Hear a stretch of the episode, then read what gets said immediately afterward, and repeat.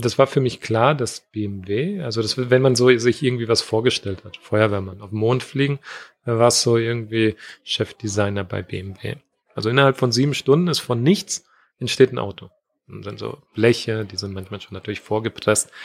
Und alles kommt zusammen nachher kann man einen Schlüssel umdrehen und losfahren.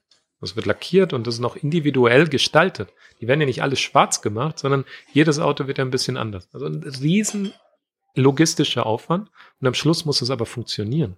Gerade wenn wir über Taste und wie der Look ist, welche Farben da auch notwendig sind, muss man natürlich auch sehen, was passiert denn um uns herum. Weil jeder Mensch, auch wenn er BMW, die Marke grundsätzlich liebt, wird ja von sehr vielen Sachen beeinflusst. Und Auto ist ja, und merkt man gerade in der Pandemie, einfach ein Ort, ein, eine Möglichkeit nach Freiheit, nach Selbstbestimmung, die Ultimate Freedom Machine. Und das wird auch bleiben. Das sagen auch Zukunftsforscher. Das ist nicht jetzt, dass wir uns das jetzt irgendwie selber in, in die Tasche lügen. Herzlich willkommen. Mein Name ist Daniel Fürk und bevor wir gleich rüber an unseren Bartresen gehen, möchte ich kurz unseren heutigen Gast vorstellen. Domagoj Chukets prägt seit vielen Jahren das Straßenbild rund um den Globus. Er ist Head of Design bei BMW und verantwortet damit seit 2019 das Design der Kernmarke des Münchner Autobauers. Er selbst bezeichnet sich als emotionalen Rationalisten und wusste schon als Kind, dass er einmal Chefdesigner bei BMW werden möchte. Bevor es jedoch soweit war, arbeitete er für verschiedene Designstudios und Marken auf der ganzen Welt. Ich wollte von ihm wissen, wie das Design für ein neues Modell entsteht, wie das Auto der Zukunft aussieht, ob wir es noch selbst fahren werden und welche Rolle Nachhaltigkeit bei all dem spielt. Bevor wir aber gleich starten, noch eine Bitte. Wenn euch Gin Talk gefällt, folgt uns bei Spotify, Apple Podcasts oder wo auch immer ihr gerne Podcasts hört, so verpasst ihr auch keine der folgenden Episoden. Jetzt aber viel Spaß beim Zuhören. Schön, dass ihr alle wieder mit dabei seid. Zwei Menschen, eiskalte Drinks und eine Menge Zeit für ein persönliches Bargespräch. Herzlich willkommen an unserem Bartresen. Herzlich willkommen zu einer neuen Folge Gin and Talk. Mach es dir gemütlich, lehn dich zurück und tauche ein in die verrucht düstere Atmosphäre unserer Studiobar.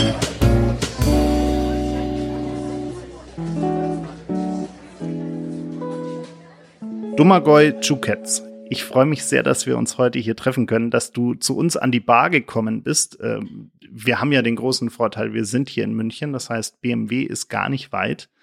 Und ich freue mich sehr, dass du heute hier bei uns bist. Ja, es ist zwar ein bisschen früh für die Bar, aber in so Pandemiezeiten, ne, da kann man ja nie genug Alkohol bekommen. Also ja, das ist tatsächlich so ein bisschen so ein, so ein uh, Running Gag hier bei uns äh, bei Gin and Talk, weil die aller, aller, allermeisten Gespräche nehmen wir vormittags auf. Das heißt, es wird, liebe Hörer, ich muss euch leider enttäuschen, es wird ganz selten was getrunken hier außer Wasser und Kaffee.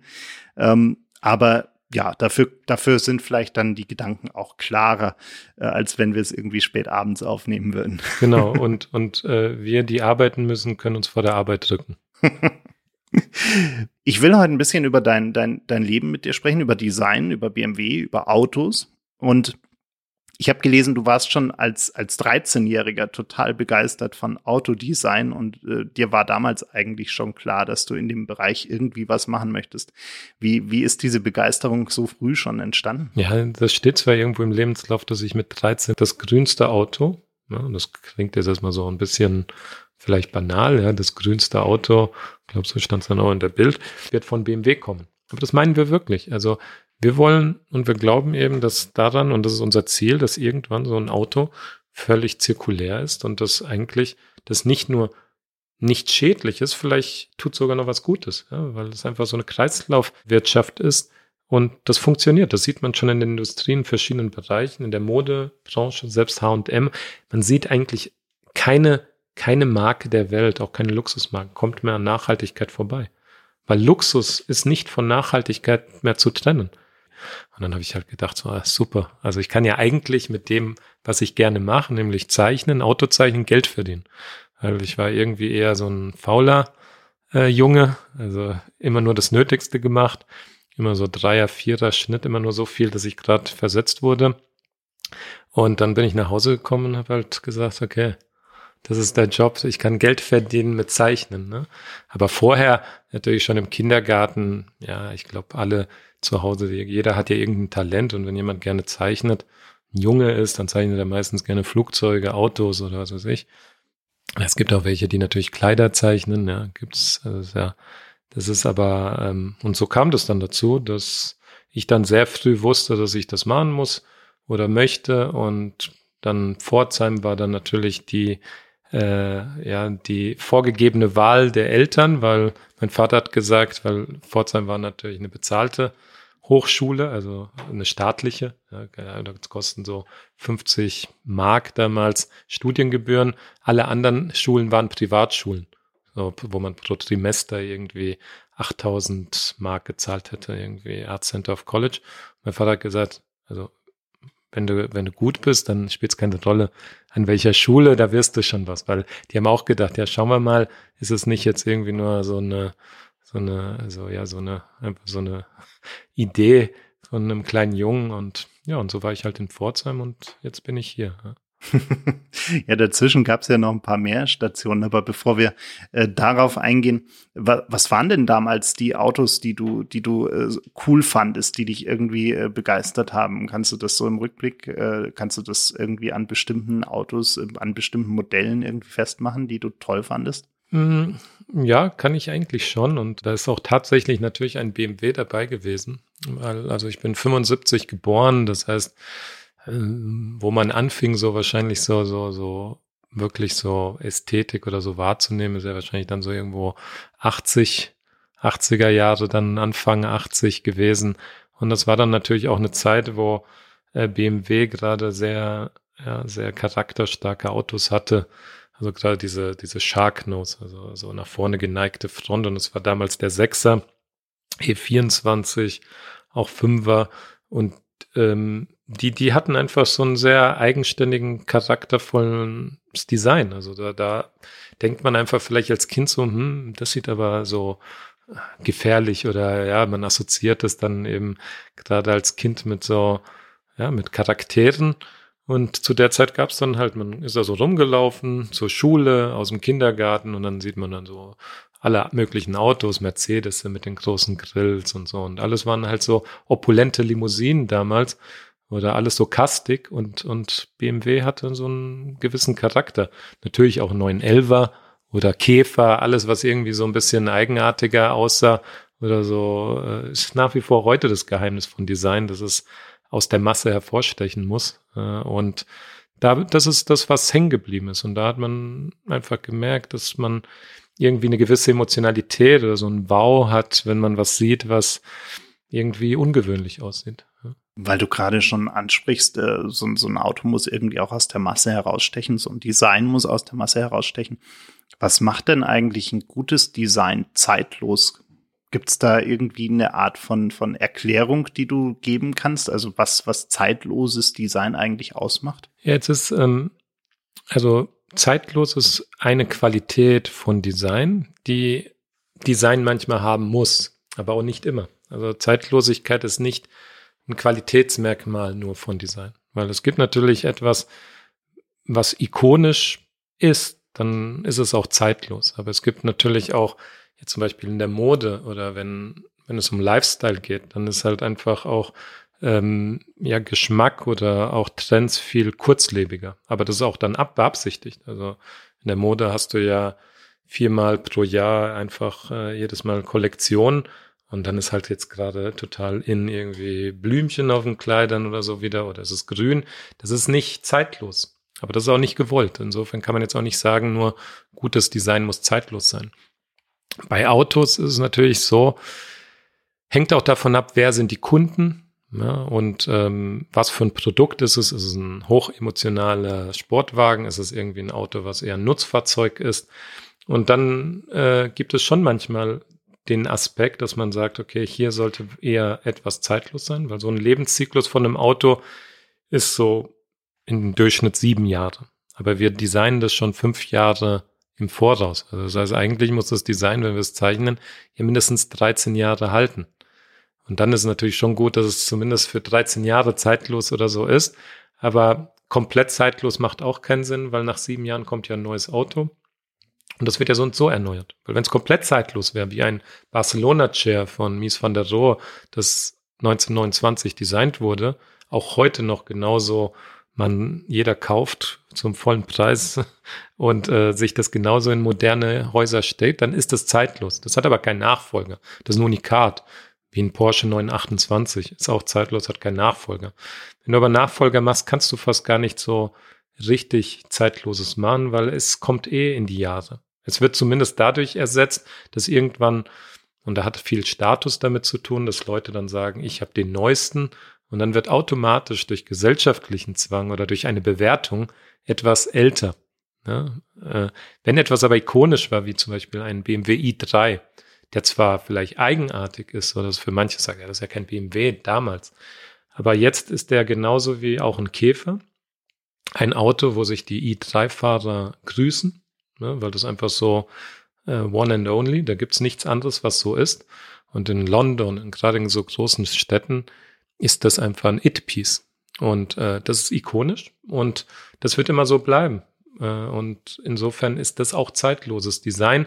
Und zeitlos ist aber jetzt bei diesem Auto nicht, dass das besonders clean ist oder dass man sagt, da gibt es jetzt bestimmte Regeln wie zeitloses Design. Zeitlos ist geworden durch verschiedene Faktoren. Es, es war seiner Zeit voraus und dadurch stand es irgendwie, sah es ganz anders aus, hat natürlich mehr polarisiert, aber genau das hat es dann zu einer Ikone gemacht. Wir haben es gerade schon kurz angesprochen. Du bist natürlich nach der Ausbildung dann auch äh, quer durch die Welt so ein Stück weit. Äh, du warst auch in Sao Paulo, du warst in Barcelona, in verschiedenen Designstudios äh, gearbeitet, auch für verschiedene Marken gearbeitet. Hm, war BMW da schon immer irgendwie in deinem Kopf so drin, dass das äh, eine Station sein könnte, die dich sehr reizen würde? Ja, also eigentlich äh, wollte ich von Anfang an zu BMW. Ich habe, es gab ja früher so Poesiealbums, ne, so oder ja, es gab ja Poesiealbums, wo man viel schreiben musste oder die, die vorgedruckt waren, ne, so Lieblingsberuf, Damen und so. Und da gab es natürlich bei Lieblingsberuf, klar, da war dann immer, äh, habe ich entweder reingeschrieben Komiker, Maler oder dann später halt dann eben Chefdesigner bei BMW. Tatsächlich, also so, dass man so dann immer gesagt hat, so, das war für mich klar, dass BMW, also das, wenn man so sich irgendwie was vorgestellt hat, Feuerwehrmann auf den Mond fliegen, war es so irgendwie Chefdesigner bei BMW. Und ähm, es war auch tatsächlich so, dass dann auch während der Studienzeit zwar BMW nach wie vor für mich so immer die Herzensangelegenheit war, aber es war auch eine Zeit, ähm, da war vielleicht auch BMW nicht so the place to be. In der Zeit war Volkswagen, also die Volkswagen-Gruppe, das war so zu der Zeit von Ferdinand Piech, wo VW extrem ähm, aggressiv quasi auch in dieses, ja, in dieses äh, Auto-Oberhaus, äh, wo Mercedes und äh, BMW thronten, äh, wollte man da ja rein. Und da hat dann Volkswagen eben irgendwie eine Marke nach der anderen aufgekauft, Bentley, Bugatti, äh, diese ganzen Lamborghini, und es war da einfach wirklich eine Zeit, wo VW auch äh, in Sachen Design sehr, sehr viel gemacht haben. Das war eine Zeit, wo auch so der TT entstanden ist und war sehr, sehr modern. Und man hat auch ein Designstudio eben in Barcelona eröffnet, um auch mal der Standort, sagen wir mal Wolfsburg, Ingolstadt, äh, selbst die Leute, die jetzt bei Audi arbeiten, da hören jetzt vielleicht paar zu oder keine Ahnung, die wohnen ja meistens vielleicht dann auch in München. Also es ist dann schon so, aber Wolfsburg, sagen wir mal, ist jetzt auch nicht so das Attraktivste. Und äh, gerade in der Zeit wollte man dann auch vielleicht so paar ja, Top-Leute irgendwie oder namhafte Designer bekommen. Und da wusste man, okay, wir brauchen ein Designstudio irgendwo anders. Und das in Barcelona. Und das war einfach zu meiner Studienzeit einfach so, äh, ja, the place to be, wo alle hin wollten. Und das war auch für mich irgendwie dann erstmal so, ja, erstmal will man ja so wirklich äh, ja, Kilometer Strecke machen.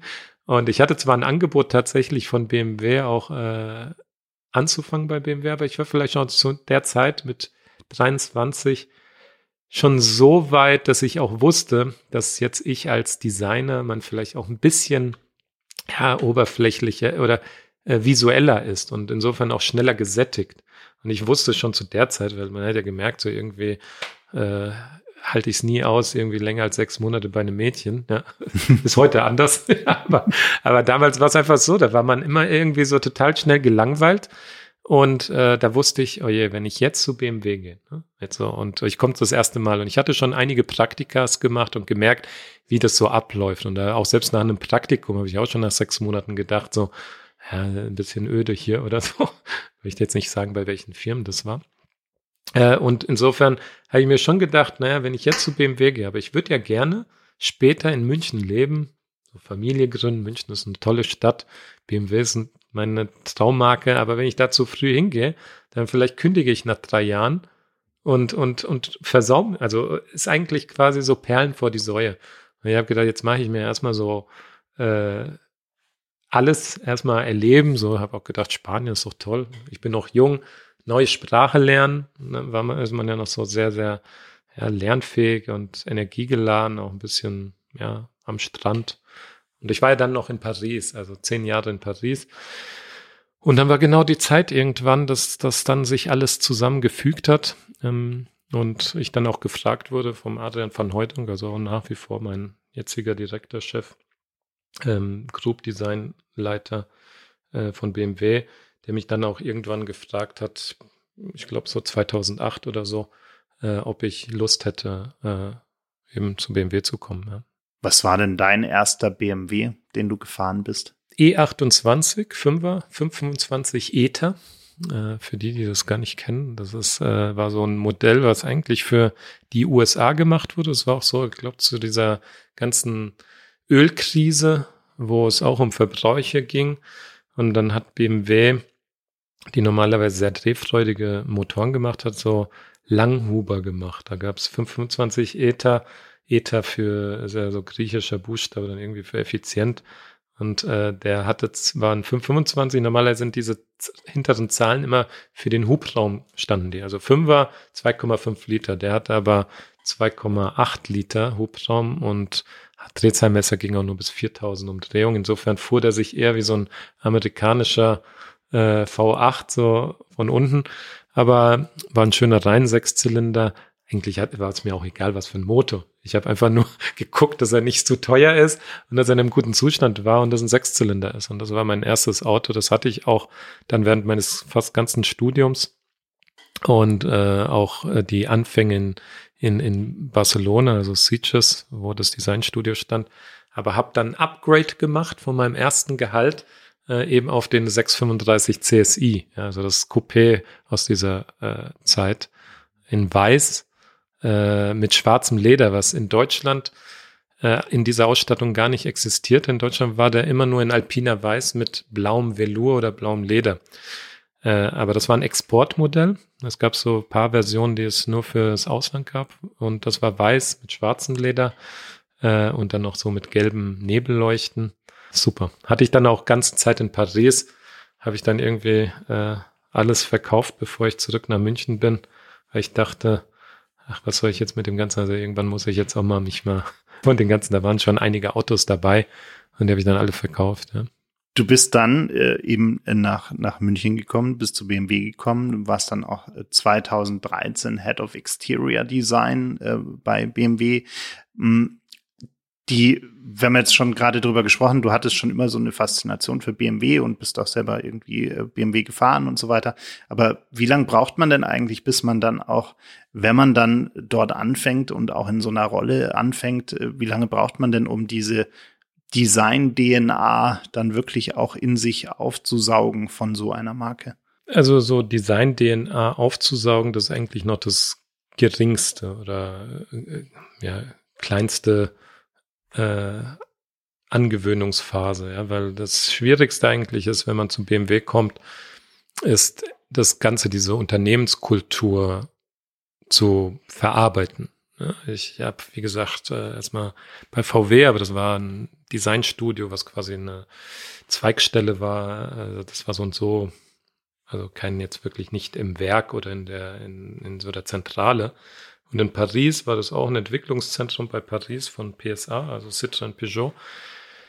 Ähm, und die Franzosen sind natürlich ähnlich, äh, also so deutsch-französische Kultur ist ja jetzt nicht so unterschiedlich, aber trotzdem sind die Franzosen doch ein bisschen südländischer noch und da ist alles noch ein bisschen lockerer.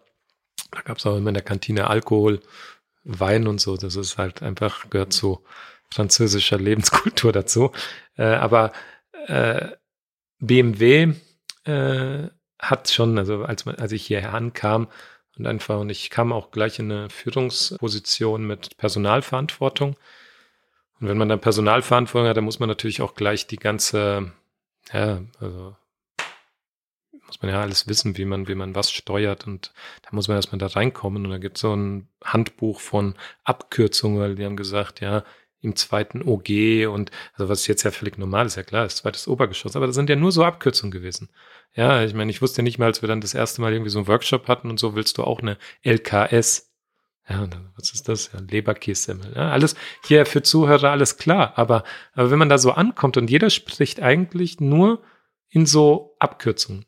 Und die könnten auch gleichzeitig so wie ABS oder was weiß ich klingen. Da gab es so diesen Song von äh, Fantastischen Vier, ne, der nur so in Abkürzung war. Und genau so ist es bei BMW gewesen. Also schon allein das hat gebraucht.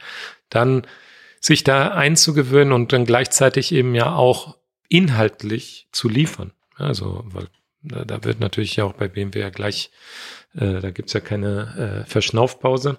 Aber inhaltlich oder das, äh, das Doing, also Design, Kompetenz, das ist nicht das Problem. Also das kann man von Anfang an, weil man ja versteht die DNA von so einer Marke äh, jeder Designer zeichnet, egal wo er arbeitet, jetzt mal einfach so hat er eine Idee, sieht irgendwas und dann zeichnet er mal vielleicht ein Maserati, zeichnet man, weil er jetzt irgendwie gerade was gelesen hat und hat dann einfach eine Idee dazu und zeichnet das. Also jeder beschäftigt sich grundsätzlich, weil wir Autoliebhaber sind und kennt alle Marken und, und findet halt auch an jeder Marke irgendwas interessant. Und wenn man sieht, irgendjemand hat irgendwas Komisches gemacht, dann versucht man irgendwie so, denkt man so, hm, cool wäre es eigentlich, wenn es so aussieht, wenn man sich vielleicht noch mal ein bisschen auf das, äh, auf die Ikone aus der Historie besinnt. Und insofern BMW war wäre für mich so und so schon ja eine intrinsische Sache, die habe ich ja eh schon gefühlt. Das um die Angewöhnung war eher mehr, und das ist wirklich so, das merkt man auch heute noch. Es gibt auch heute noch viele, die ins Unternehmen kommen und ähm, entweder das passt, oder das Unternehmen spuckt jemanden so nach sechs Monaten wieder aus. Aber wenn man sich irgendwie schafft, damit zu arrangieren, nicht nur zu arrangieren, sondern auch, wenn man versteht, wie das Unternehmen funktioniert und man kann es auch bereichern und da dann auch weiter pushen, dann hält es halt auch ein Leben lang. Ja, aber das ist genau diese Sache. Und BMW darf man auch nicht zu sehr jetzt äh, irgendwie glauben, verändern zu können, dass man hinkommt und sagt jetzt so, so, ihr habt alles falsch gemacht bisher, jetzt zeige ich euch mal, wie es geht. Das geht natürlich nicht. Dann fliegt man gleich wieder weg. Aber wenn man das versteht, dann geht das stetig nach vorne. Und das sieht man ja auch. BMW ist ja schon eine Marke, ähm, da kann man immer wieder sagen, ja, äh, man hat das verschlafen oder das verschlafen. Aber wenn man dann quasi einen, einen, Schnitt über die Jahre macht, über Jahrzehnte, ist es einfach eine Marke, die nonstop nach vorne geht und progressiv ist. Man guckt dann nur zurück und denkt, erste Marke, die das erfunden hat, dann das, dann das. Und auch die erste Elektrifizierung. Und da muss man sich natürlich immer viel anhören, aber es sind so viele Sachen bei BMW entstanden. Insofern einfach nur entspannen, weitermachen und äh, der Weg geht immer so bei BMW aber nach oben, ja. Du bist jetzt seit über zehn Jahren da, äh, hast als Head of Design heute äh, rund 100 Mitarbeiter unter dir. Wie kann man sich das vorstellen? Also so ein, so ein Entstehungsprozess von so einem äh, neuen Design, von so einem neuen Fahrzeug. Wie, wie läuft das ab? Also wie viele Leute sind an so einem Modell dann auch wirklich beteiligt und wie, wie sind da die, die Abläufe? Ja, das ist ähm, ein, ein relativ langwieriger und komplizierter Prozess. Ja, und das nicht, weil wir es gerne kompliziert mögen. Eigentlich würden wir es gerne einfach und unkompliziert haben, aber es ist einfach so, wie sich die Welt entwickelt hat. Man muss sich vorstellen, jetzt erstmal haben wir, muss man ja erstmal anfangen, sagen wir, mit einer Unternehmensstrategie, also übergreifend. Und Unternehmen ist ja erstmal die BMW Group. Sind dann verschiedene Marken. Da ist ja BMW eine Marke, aber es gibt ja noch Mini, Rolls-Royce, Motorrad. Und das Unternehmen hat eine Strategie, die langfristig vielleicht auf 10, 20 Jahre ist und gewisse Klimaziele zu erreichen hat und für gewisse Sachen Werte stehen möchte. Und die Marken nehmen dann unterschiedliche Rollen ein. BMW hat andere Kunden als Rolls-Royce, Mini sind nochmal andere, aber man versucht quasi all die Werte mit verschiedenen Marken abzudenken. Und das sind ja auch natürlich nur drei Millionen Fahrzeuge, also ein bisschen drunter pro Jahr für alle. Das ist, klingt viel, ist aber natürlich, wenn man jetzt die Weltbevölkerung nimmt, noch alles eine ganz, ganz kleine Nische.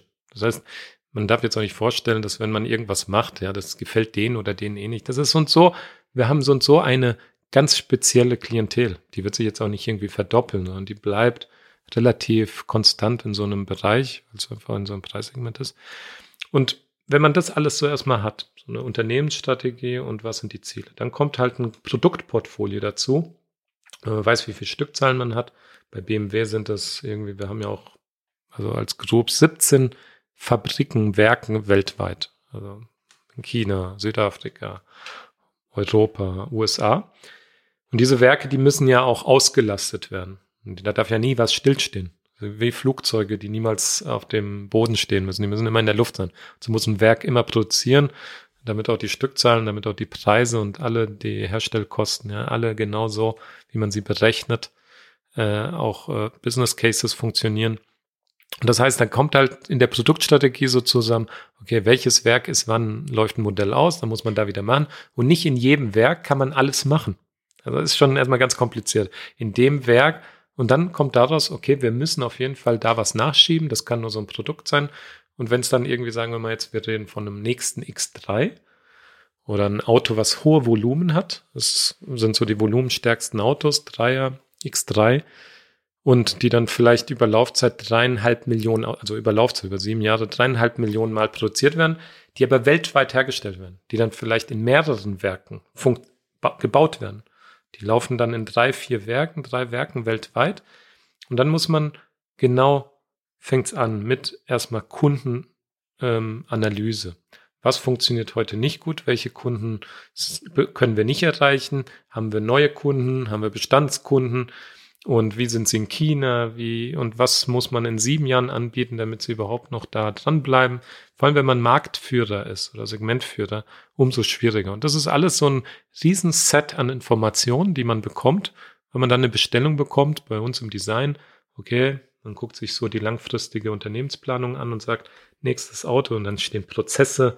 Okay, jetzt steht dann an im November Skizzenphase für dieses Auto äh, X3, sagen wir mal. Und dann äh, müssen wir erstmal einen Charakter mit bestimmen, also so einen Charakterbegriff, damit jeder ungefähr weiß, was für einen Charakter soll dieses Auto haben. Und das machen wir gemeinsam mit Marketing, mit Vertrieb, mit ähm, ja, Produktstrategen. Und dann setzen wir zusammen, gucken uns an, wofür das Unternehmen stehen will, was das Produkt dafür machen soll. Und dann kommt irgendwie ein Charakterbegriff dazu. Ich sage jetzt mal zum Beispiel die Charakterbegriff von bestehenden Autos, damit man sich vorstellen kann, was es ist. So ein X5, X6, X7, so typische so BMW-Autos. Der eine X5 ist The Boss. Und The Boss, weil den Namen haben wir uns erstmal gar nicht gegeben, sondern der ist halt entstanden in USA einfach, weil das war Segmentführer, Leader of its Class, The Boss. Und das ist das, was es auszeichnet, ist nach wie vor Segmentführer. Wir haben so dieses Sports Activity Vehicle Segment auch gegründet und deshalb The Boss. Der X6 ist quasi so, ja, also entweder man liebt ihn oder man hasst ihn. Irgendwie die, die das, und klar, da, da, da denkt man so, ja, das ist doch ein Auto für Zuhälter oder so. Aber, aber es geht einfach nur darum, das ist ein Auto, wo man halt wirklich viel expressiver damit ist. Und das Auto ähm, hat auch als Charakterbegriff The Beast.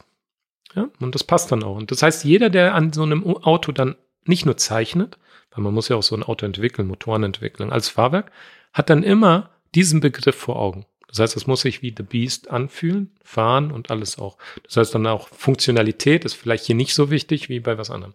Und X7, dann oben drüber, ist The President. Ja, weil da ist halt wieder ein ganz anderer Anspruch. Äh, und so haben wir für alles Charakterbegriffe. Jetzt der aktuelle Zweier, äh, G42 gerade ähm, war als Charakterbegriff The Drift Machine. Ne, weil das einfach so ein ganz kleines Auto. Und so erarbeiten wir wirklich, was sind, was ist die Essenz von diesem Produkt, die Kernaussage. Wenn man es wirklich reduziert auf etwas. Und das hilft dann. Man könnte natürlich auch so ein Set machen, sehr kompliziert umschreiben. Und dann ist ja eine Liste, so eine Bestellliste ewig lang. Aber dann wird so eine, so ein, äh, in Bayern sagen wir so ein Wolpetinger. Ja, also dann wird es irgendwie nicht Fisch, nicht Fleisch, dann hat es irgendwie, ist es irgendwie eine eierlegende Wollmilchsau. Und das ist eigentlich gerade, was ein BMW nicht sein sollte. Es sollte einen sehr starken Charakter haben, sollte sehr klar definiert sein für, für ja, die Zielgruppe. Dann gibt es natürlich Leute, die sagen, ja, das gefällt mir gar nicht. Aber das ist ja noch nicht die Zielgruppe. Die Zielgruppe ist relativ spitz. Und so fängt es erstmal an, dass wir einen Charakter haben und dann fangen wir an zu zeichnen.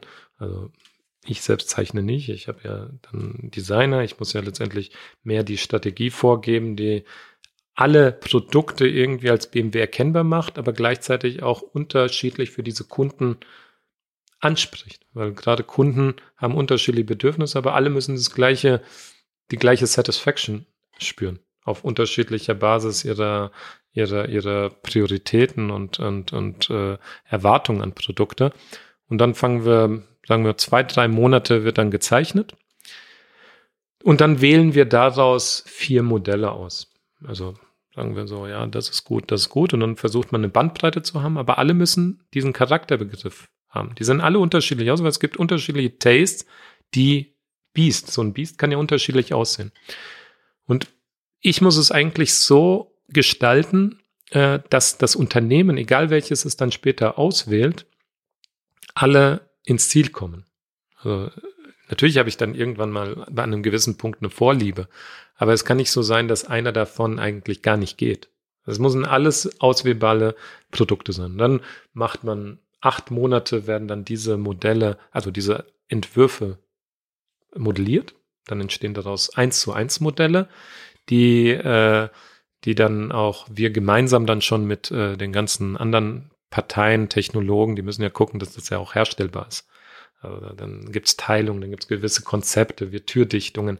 Viele Sachen sind ja auch Übernahme. Also sind ja auch Sachen, die Industriestandards sind. Also wir können ja nicht jedes Mal bei jedem Auto alles neu machen.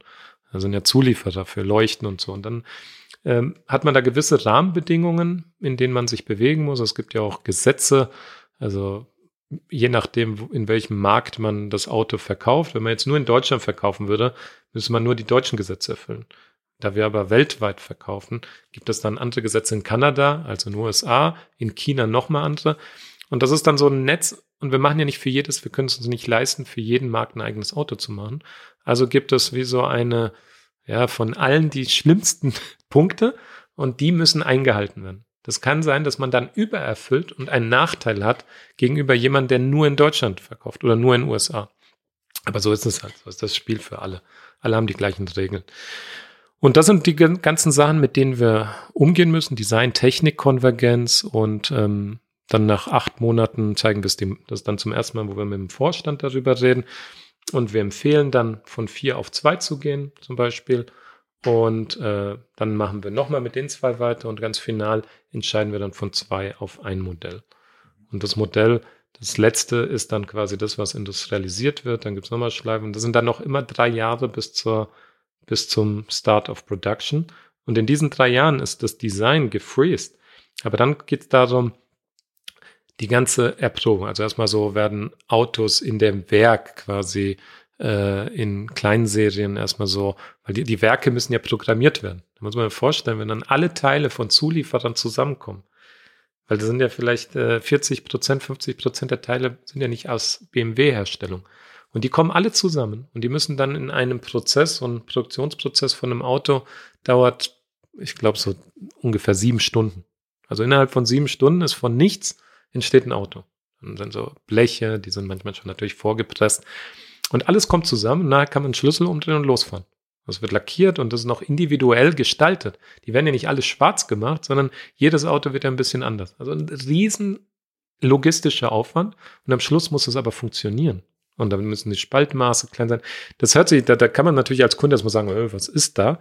Aber wenn man einfach sich mal überlegt, was da für ein riesen Planungs- und Aufwand ist, dass das funktioniert, und dafür sind halt die drei Jahre. Die drei Jahre sind halt wirklich diese Anläufe zu sichern und dann auch Erprobungen zu machen in Kaltländern, in Heißländern, weil was passiert, wenn man jetzt irgendwas verklebt hat innen drin und man geht nach irgendwo und man verkauft das Auto nach Norwegen oder nach Sibirien, da sind es dann minus 40 Grad und dann geht die Tür nicht mehr auf, weil die Dichtung verklebt. Oder man ist irgendwo in einem Heißland und äh, irgendwie kommt Staub rein oder, oder, oder die Lösungsmittel aus irgendeinem Stoff äh, führen zu Vergiftungen, keine Ahnung. Und das sind natürlich auch Sachen, die sich vor allem BMW und wir uns ja gar nicht erstmal auch finanziell nicht leisten können, aber auch was rufschädigend ist, dass man da jetzt irgendwie solche Fauxpas macht. Ja? Wir sind seit 100 Jahren, seit über 100 Jahren gibt es uns. Wir sind jetzt kein Player wie Tesla. Aber deshalb verzeiht man uns dann auch nicht irgendwas. Wenn Tesla jetzt sagen wir gegen die Wand fahrt oder so, dann denkt man so, ja, das ist ja für eine gute Sache, so Märtyrer, ja, die sind ja, der fliegt ja auch auf dem Mond. Das ist ja so ein Typ, der Kolumbus, der geht, aber, aber bei BMW oder Mercedes geht das nicht. Man erwartet was, aber wenn man dann das Geld ausgibt für einen BMW, dann muss das alles funktionieren. Ist jetzt nicht ganz fair, aber es ist halt so, wir kämpfen ja alle mit den gleichen Sachen. Deshalb müssen wir halt da auch ein bisschen mehr immer auf Nummer sicher gehen, ja, auch wenn es um autonomes Fahren geht da, da, da werden wir nie was auf den Markt bringen, was so einfach nur Hauptsache, wir haben es schnell da, sondern es muss halt funktionieren, weil es dann sonst kriegst du gleich eins auf den Deckel, wenn da was schief geht. Ja. Wir hatten gerade Leila Pedayesh als äh, Gast bei uns in, in der letzten Episode und die hat in Berlin das äh, Modelabel Lala Berlin aufgebaut. Und in der Modebranche arbeitet man im Design ja auch immer mit, mit Moodboards und, und stellt sich irgendwie zusammen, was man so an, an Inspirationsquellen und so weiter hat. Was ist das bei euch äh, ähnlich? Also, und, und, und was sind denn ähm, außerhalb der Automobilbranche, sage ich jetzt mal, Inspirationsquellen, die dann auch in so ein Design mit einfließen? Sind das Filme, sind das irgendwelche Zukunftsszenarien, irgendwelche äh, ganz anderen Design-Items, die man aus ganz anderen Bereichen vielleicht kennt? Also auf jeden Fall. Also ganz, ganz wichtig, das ist so ein Outside-In. Das muss man immer machen. Und da haben wir natürlich auch, das machen jetzt nicht unsere Designer selbst, weil bei BMW jetzt bei uns im Entwicklungszentrum, im FITZ, Forschungs- und Innovationszentrum, arbeiten fast, glaube ich, in München irgendwie 14.000 Menschen. Und äh, das heißt, äh, jeder bei, von diesen Leuten hat jeder eine ganz klare Rolle, Aufgabe. Und die Designer sind Designer, die, die äh, setzen dann um, haben die Sensibilität und sich hineinzuversetzen in das Bedürfnis dieser bestimmten Zielperson, die vorgegeben wird und was es nötig ist, um wahrnehmungspsychologisch, also geht es nur darum, was bewirkt bei ihm so ein emotionales Aha, wow. Und das kann man, das ist, das ist, ich meine, da ist ja kein Geheimnis, wie Menschen funktionieren.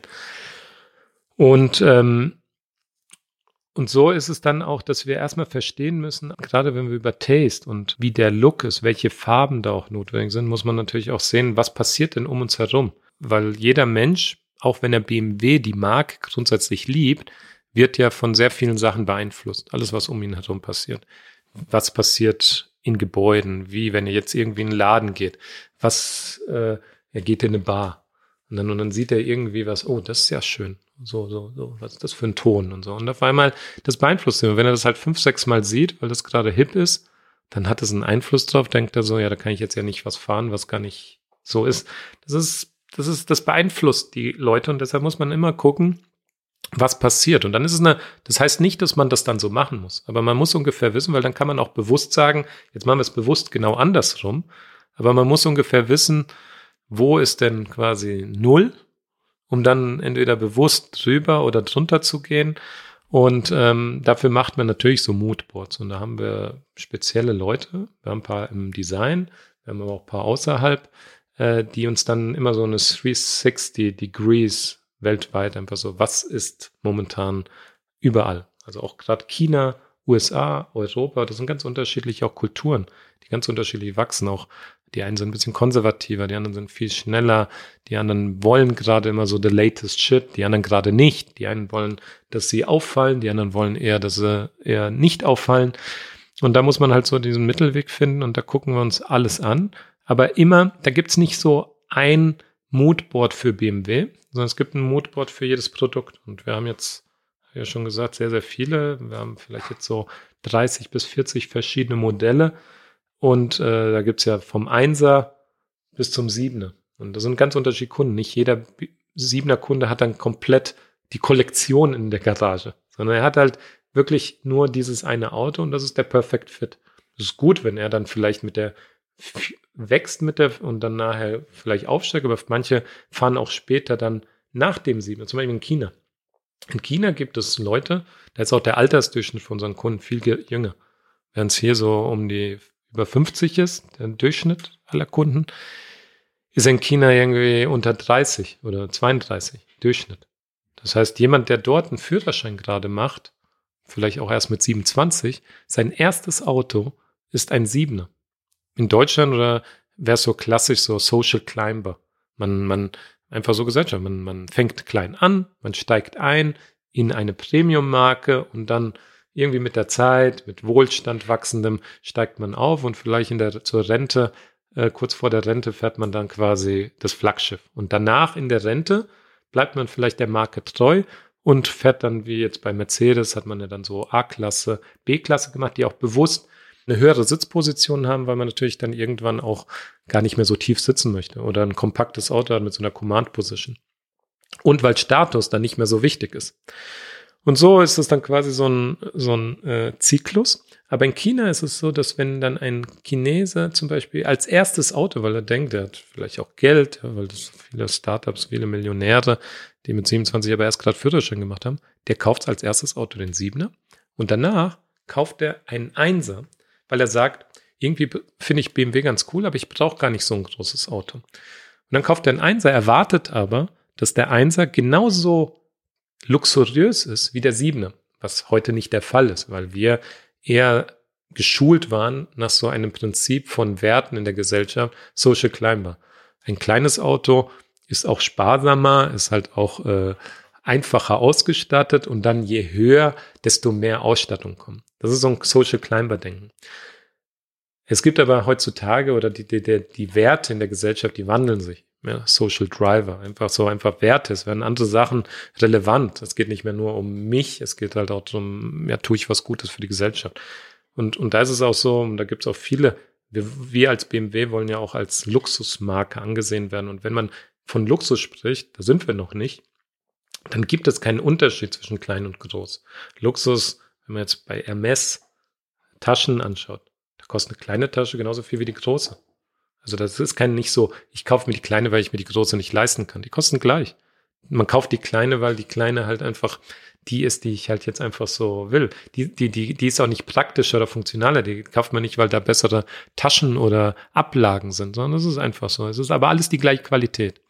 Und im Luxussegment muss man das auch machen. Und das ist auch etwas, was unsere Kunden dann in China, weil die eben so schneller sind, und jetzt gerade die denken hier, warum ist denn der kleine Wagen nicht genauso luxuriös wie der Siebener. Und deshalb muss man eben, wenn man dann so diese 360 Degree, also diese, diese Inspirationsquellen sucht, genau verstehen, okay, was ist denn für einen Kunden dort relevant und was ist seine Sicht auf solche Produkte? Und dann kann man natürlich nicht irgendwas anbieten aus einer Münchner Brille, weil man denkt, hier funktioniert es so, dann wird man dort keinen Erfolg haben. Jetzt müssen wir aber eben so kreativ sein, dass wir alles unter einen Hut bekommen. Einmal unsere Kosten, weil wir müssen ja auch irgendwie Geld verdienen damit, weil sonst können wir auch keine Innovation, wir können ja überhaupt keine neuen Produkte entwickeln, wenn wir nicht irgendwie Geld verdienen, weil dann können wir auch nichts investieren. Also es ist so, es ist ein Kreislauf und damit wir erfolgreich sind, müssen wir unsere Herstellkosten eben in einem gewissen Rahmen halten, dass auch der Verkaufspreis eben nicht irgendwie zu teuer wird, ja, damit wir auch unser Volumen bekommen. Und das aber mit total unterschiedlichen Zielanforderungen. Und jedes Produkt hat eben andere Inspiration oder äh, Beeinflussungen im, im Umfeld. Und das wird immer rangezogen. Für jedes neue Produkt haben wir Moodboards und gucken uns an, was ist hier relevant.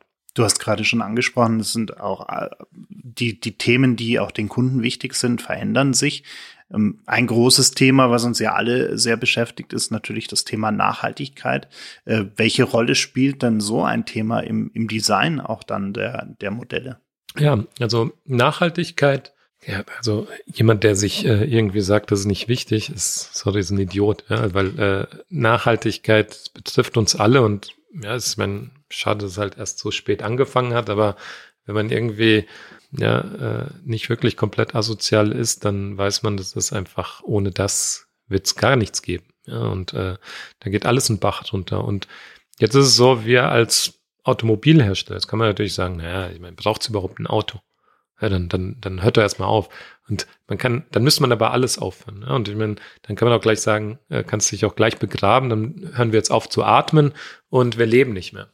Das ist natürlich auch nicht der Sinn der Sache, aber wir müssen dann irgendwie sinnstiftend sein und irgendwie nicht Sachen machen, die unnötig sind. Und ein Auto, es gibt viele. Wir haben ja natürlich gerade als Marke, als BMW, wo auch viele große Autos sind mit großen Motoren, und äh, letzten IAAs in Frankfurt natürlich Demos gehabt, wo man dann halt gleich auch SAVs, so diese Monster, die äh, die Stadt verschmutzen. Hat auch erstmal gar nichts damit zu tun, ob die Autos, weil, weil meistens fahren ja so, so dann diese ja, Aktivisten, fahren ja viel umweltschädlichere Autos. Die glauben, die fahren dann ein altes Auto, was aber vielleicht 20 mal mehr CO2 ausstößt als jetzt so ein großes Auto. Ist ja auch nicht so das Größe gleich immer zu setzen ist mit nachhaltig, weil äh, ein, ein großes Haus mit 1000 Quadratmetern nach neuen Dings ist wesentlich effizienter als eine Altbauwohnung in Paris. Ja, ähm, das heißt, man muss aber auch Autos erstmal sehen, dass Autos ja etwas sind, ist ja eine unglaubliche quasi Errungenschaft der Menschheit, weil Auto heißt ja nicht umsonst Auto, das kommt ja aus dem Griechischen, also eigentlich selbst, Selbstbestimmung äh, sehr viel in sich hat, autonom. Das ist ja eine Freiheit, das ist ja ein Grundbedürfnis von Menschen, solange es uns gibt. Jeder Mensch ist ein Individuum, will Selbstbestimmung, will nicht irgendwie, ein, deshalb haben wir ja alle Angst vor Artificial Intelligence und wollen ja nicht fremdbestimmt sein. Und Auto ist ja, und merkt man gerade in der Pandemie, einfach ein Ort, ein, eine Möglichkeit nach Freiheit, nach Selbstbestimmung, die Ultimate Freedom Machine. Und das wird auch bleiben. Das sagen auch Zukunftsforscher. Das ist nicht jetzt, dass wir uns das jetzt irgendwie selber in, in die Tasche lügen, sondern da sagen ganz viele, Auto bleibt immer relevant in der Zukunft. Ihr müsst halt zusehen, dass das Auto jetzt nicht irgendwie scheidlich ist, aber, aber ein Auto an sich, das darf man nicht gleichsetzen mit Verbrennungsmotor. Mir auch als Designer ist es ja egal. Mein Gott, man kann das mit alles fahren, mit Wasserstoff, mit irgendwas, bloß die Technologie, da, da muss ja Lobbyarbeit, das muss ja auch für, aus der ganzen Industrie wir sind ja nicht die, die das bestimmen, was der Antrieb ist. Also es hat viel mit Politik zu tun. Was sind Regulatoriken? Wenn die sagen, es geht nicht anders, wenn es Autos geben soll, die so und so viel CO2 ausstoßen, dann werden wir eine Lösung finden. Und jetzt geht es darum, wir wollen und glauben auch daran, dass eben Auto einfach ein elementarer Bestandteil ist für Menschen, ja, die selbstbestimmt sein wollen, die freiheitsliebend sind, die einfach mobil sein wollen, weil Mobilität ist ja wichtig heutzutage. Deshalb nehmen wir das ja auch sehr ernst und haben auch schon gesagt, hat auch unser CEO ähm, ja schon ganz klar gesagt, das grünste Auto, ja, das klingt jetzt erstmal so ein bisschen vielleicht banal, ja, das grünste Auto, ich glaube, so stand es dann auch in der Bild, wird von BMW kommen. Aber das meinen wir wirklich. Also wir wollen und wir glauben eben, dass daran, und das ist unser Ziel, dass irgendwann so ein Auto völlig zirkulär ist und dass eigentlich das nicht nur nicht schädlich ist, vielleicht tut sogar noch was Gutes, ja, weil es einfach so eine Kreislaufwirtschaft ist und das funktioniert. Das sieht man schon in den Industrien in verschiedenen Bereichen, in der Modebranche, selbst H&M. Man sieht eigentlich keine, keine Marke der Welt, auch keine Luxusmarke, kommt mehr an Nachhaltigkeit vorbei. Weil Luxus ist nicht von Nachhaltigkeit mehr zu trennen. Also auch Kunden, die viel Geld haben und wir leben in einer sehr ja, wohlhabenden Zeit. Also es gibt ja mehr Wohlstand als je zuvor und natürlich sind die Leute auch ähm, durch den Wohlstand haben mehr Zeit, auch äh, Sachen zu reflektieren und wollen dann nicht einfach nur me first, sondern es ist tatsächlich so, wenn ich mir was kaufe, möchte ich auch irgendwie kein schlechtes Gewissen dabei haben. Und man wird dann, wenn man schon die Wahl hat und man sich aussuchen kann, so wie Bio-Essen kostet auch mehr. Kann sich nicht jede Familie leisten. Es ist nicht so, dass es den Familien egal ist, die, die, die einkaufen und sagen, wir mal Tomaten kaufen, die nur 99 Cent kosten, irgendwie in so einem Wasser, das ist einfach, weil sie sie nicht leisten können.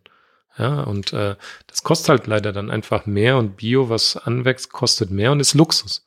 Und genauso wird es halt auch bei Produkten sein, die, wenn man natürlich zirkuläre oder wenn man nachhaltige Themen bearbeiten möchte und so Autos herstellen muss, kann das natürlich auch nicht von der Stange sein. Das ist klar. Aber insofern ist auch Luxus und Nachhaltigkeit natürlich ein ideales Bild, dass man etwas macht, was, wo sich Leute belohnen, wo sie sich quasi rewarden, weil sie was erreicht haben, aber gleichzeitig ist es halt auch, was ein Mehrwert tatsächlich ist. Es ist nicht nur ein Mehrwert aus Status, sondern es ist ein Mehrwert für alles. Und ähm, deshalb ist es auch für uns im, im, Design sehr, sehr wichtig, weil Nachhaltigkeit fängt natürlich auch beim Design. Design ist halt wirklich der Anfang. Und es gibt ja eben diese drei Grundregeln von Circularity. Das ist ja äh, Reduce, Reuse, Recycle. Und wir, wir haben einfach noch eine vierte Komponente dazu gemacht für uns, Rethink. Weil einfach am Anfang erstmal dieser Mindset sich ändern muss. Wenn man heute ein Produkt sieht, dann sind da ganz viele Spangen dran, so Chrom und Zierrahmen. Und das kommt aus einer Zeit, wo man sich darüber keine Gedanken gemacht hat. Und solange es kein Bedürfnis gibt an nach Veränderung, macht man das einfach weiter. Man modernisiert es, man macht hier trotzdem Spänkchen, man gestaltet es neuer. Aber eigentlich, wenn man sich heute Autos anguckt, ist da genauso viel dran wie früher. Es sieht alles zwar so ein bisschen anders aus, aber früher gab es so Stoßstangen, die waren Chrom, aber es gab viele andere Sachen nicht. Chrom ist nichts anderes als ein, ein natürliches Element mit Low-Tech, Licht und äh, ja, irgendwie so emotionale Form, weil das gewölbte Flächen waren, wo sich Licht bricht, wo Licht und Schatten sind, Reflexe und das Auto lebendig dadurch wird. Deshalb war es Chrom, einfach so bling bling. Menschen schon immer haben sich mit Gold, mit Schmuck gemacht, weil es einfach irgendwie attraktiv ist. Fische, ganze Natur reagiert auf Lichtreflexe. So sind wir einfach. Aber jetzt Chrom, man kann ja auch dann sagen, Licht ist das neue Chrom. Und man hat heute Möglichkeit, sehr energieeffizient, weil LED ist, das weiß ja jeder, wenn er so äh, eine Lampe hat. Also das ist ja wirklich sehr, sehr effizient. Und man kann eben mit Licht viel mehr noch schaffen als mit Chrom. Chrom ist so und so giftig, es wird so und so verboten in der Industrie, so Chrom 6 oder gewisse Verfahren, die einfach ja nicht ganz ähm, ungiftig sind. Und insofern braucht man dann auch gewisse Sachen nicht. Und so kann man dann, wenn man sich dann einfach mal Gedanken macht, was ist der Grund oder wieso will man einen gewissen, ja, eine Attraktivität, die man gestalten und welche Möglichkeiten habe ich, um das nachhaltig zu machen? Und jetzt ist ganz wichtig, es soll nicht so sein, dass Nachhaltigkeit ein Verzicht ist.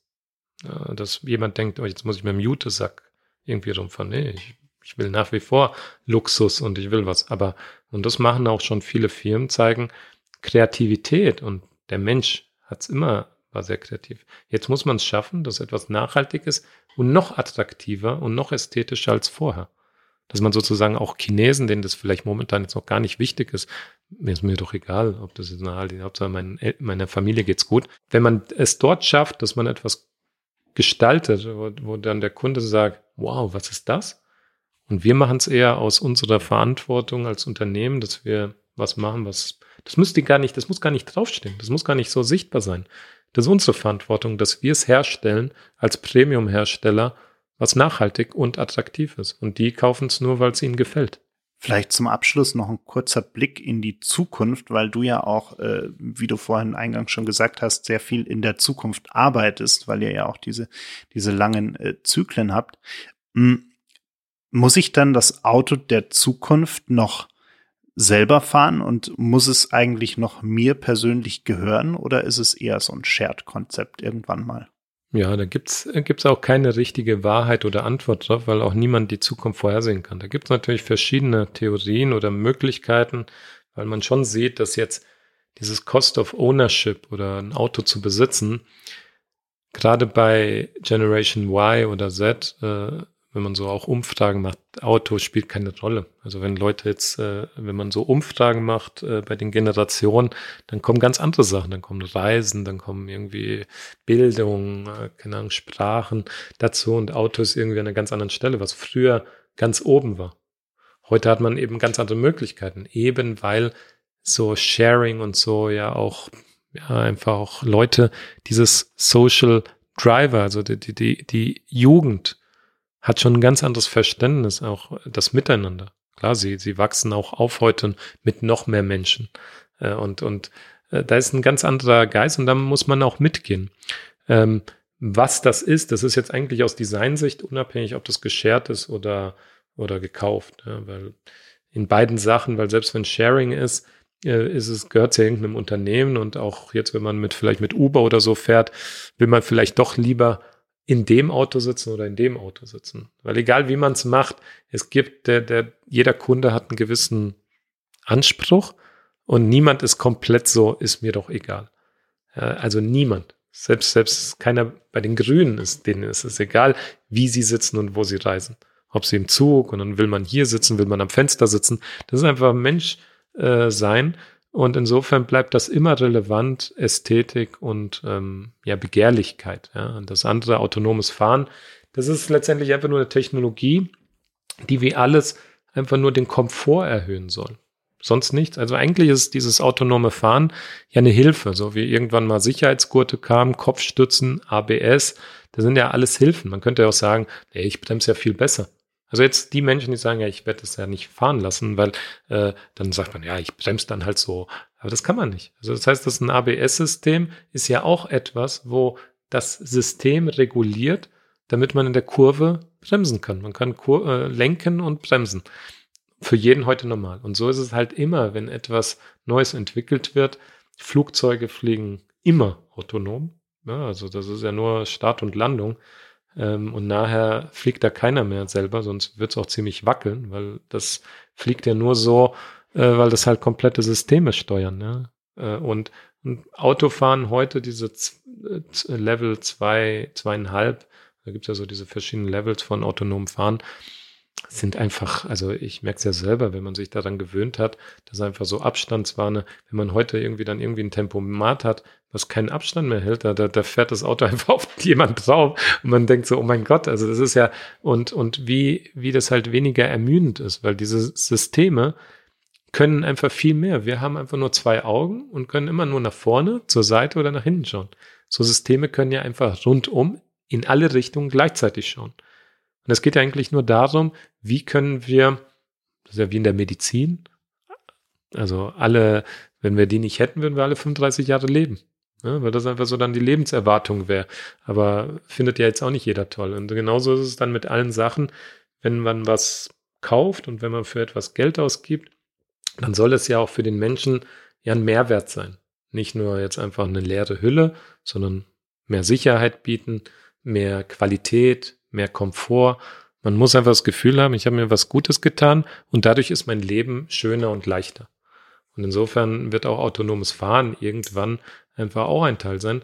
Ähm, da sind wir noch lange nicht da, weil dafür braucht man viel mehr Infrastruktur. Das ist, das hängt nicht jetzt an der fehlenden Technologie, sondern da müssen viel mehr Rahmenbedingungen geschaffen werden. Ja, aber es ist einfach ein ganz normaler Lauf der Dinge und in der Evolution der Menschheit einfach äh, mehr und äh, mehr Hilfestellung für unser tägliches Sein. Ne? Danke dir für deine Zeit und für die vielen Einblicke. Gerne. Vielen Dank. Cheers. Das war's leider schon. Die letzte Runde ist ausgetrunken, das Gespräch zu Ende. Vielen Dank fürs Zuhören. Bitte nimm Rücksicht auf die Nachbarn und sei leise, wenn du die Bar verlässt. Aber vergiss auf keinen Fall, den Abonnieren-Button zu klicken.